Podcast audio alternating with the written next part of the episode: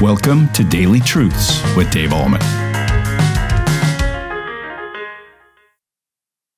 Hi, everybody. Every once in a while, a preacher needs to preach and teach the word of God and its truth and purity. Not every once in a while, all the time. and, and, sometimes it's difficult to speak the truth in a culture that's running amok. This is one of those messages. Um, we pick up Jesus' Sermon on the Mount, and Jesus says these words in Matthew 5, verse 19. Therefore, whoever relaxes one of the least of these commandments and teaches others to do the same will be called least in the kingdom of heaven. But whoever does not, or whoever does them and teaches them will be called great in the kingdom of heaven.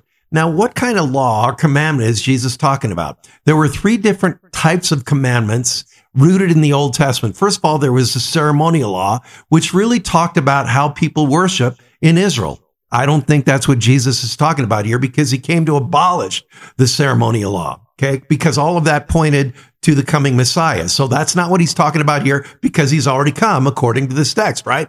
He's not talking about the civil law, which talked about how people ought to live within the context of the Israel nation. He's not talking about that here either. What's he talking about? He's talking here about the moral law, which is revealed in the Ten Commandments. And really listen to this. This is a, a categorical attack against the Pharisees who were compromising the moral law. And the application for us today is Jesus is attacking religious organizations, Christian organizations that call themselves Christian organizations that don't adhere to the Ten Commandments and the teaching of the Ten Commandments therein, which is the moral law. So he would be saying, if you're not teaching that that life begins at conception, that marriage is instituted by God between a man and a woman, that gender is identified at the moment of birth. I mean, if, if you're not teaching that, if you're not taking a stand on the 10 commandments, the moral law, you're fitting into the culture. You're being molded and shaped by the culture instead of you molding the culture with the truth of God's word.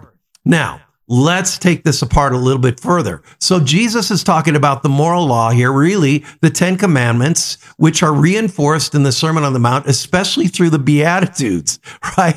So Jesus is saying, you as leaders, especially me as a leader, ought to be teaching and professing and leading people in the moral law. Now let's look at the 10 commandments specifically, why they were given to us and to the people of Israel. Okay.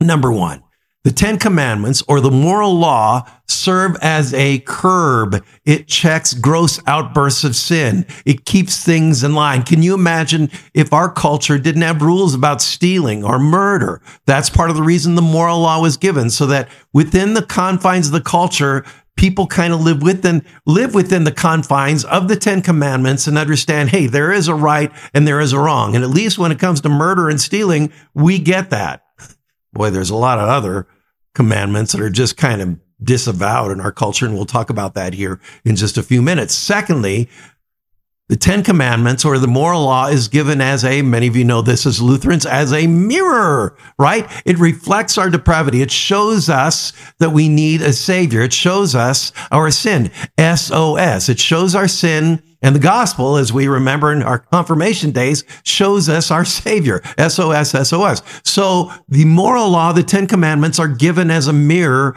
to reflect our depravity and to help us realize we need a Savior. And the third purpose of the moral law is to show us as a guide or a rule how to live as Christians. I love that. Okay. So curb, mirror, and rule. Now here's the bottom line. The problem is we don't keep the Ten Commandments. We try, and sometimes we obey, and sometimes we do what they say, but many times we don't. Uh oh. What then? This is why we have a Savior. This is why Jesus went to the cross. This is why he came to obey the commandments that we have broken and to be a holy sacrifice for our sin on Calvary's cross in payment for our wrongs so that God would accept that payment and offer forgiveness to all of us who trust in Jesus. This is why Christ came to fulfill the law and to be a perfect sacrifice, holy sacrifice for our sin on the cross of Calvary.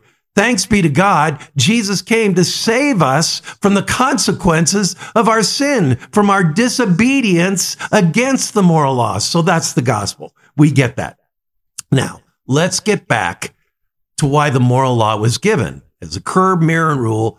Um, but also, I believe we live in a culture where truth and morality is relative, where people in our culture determine what is right and wrong according to their own accord.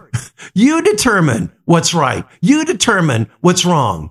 Truth is relative. Morality is relative in this country today. And that's part of the problem in America. If we say there is no ultimate truth and there's no ultimate foundation for how life ought to be lived, which is revealed in the Ten Commandments, if we say that doesn't exist, then the culture runs amok. And that's exactly what we're seeing here in the United States of America. There was a day up until 2015 when the moral law revealed in the Ten Commandments could be in state houses and courtrooms all across the country. Then what happened in 2015? The Supreme Court, by a vote of five to four, said the moral law revealed in the Ten Commandments could no longer be etched in anywhere, in any place within our courtrooms here in America.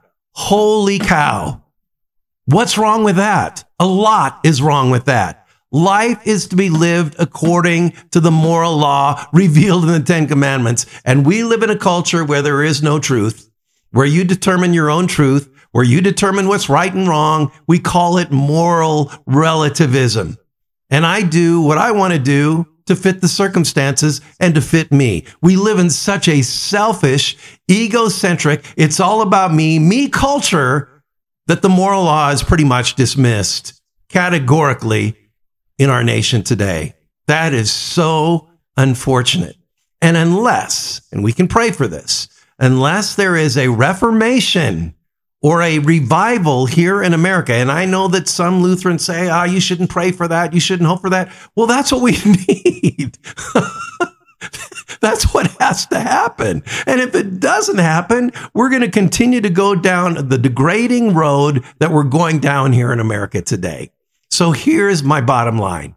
If you're a Christian leader listening to this today, stand on the truth, integrity, and authority of God's word. Preach boldly the law, preach boldly the gospel, but let people know that there is a way life ought to be lived.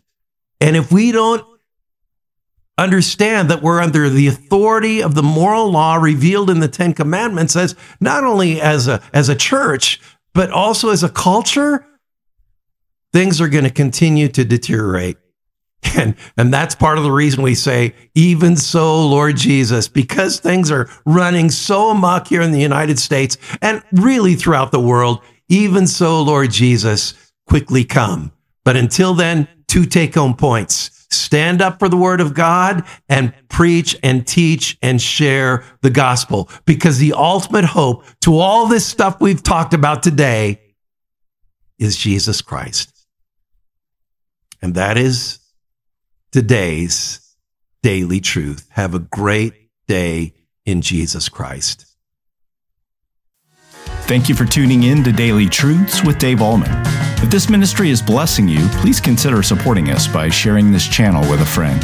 You can also like, comment, subscribe, or leave a review. This helps us tremendously. Come back tomorrow for your next Daily Truth.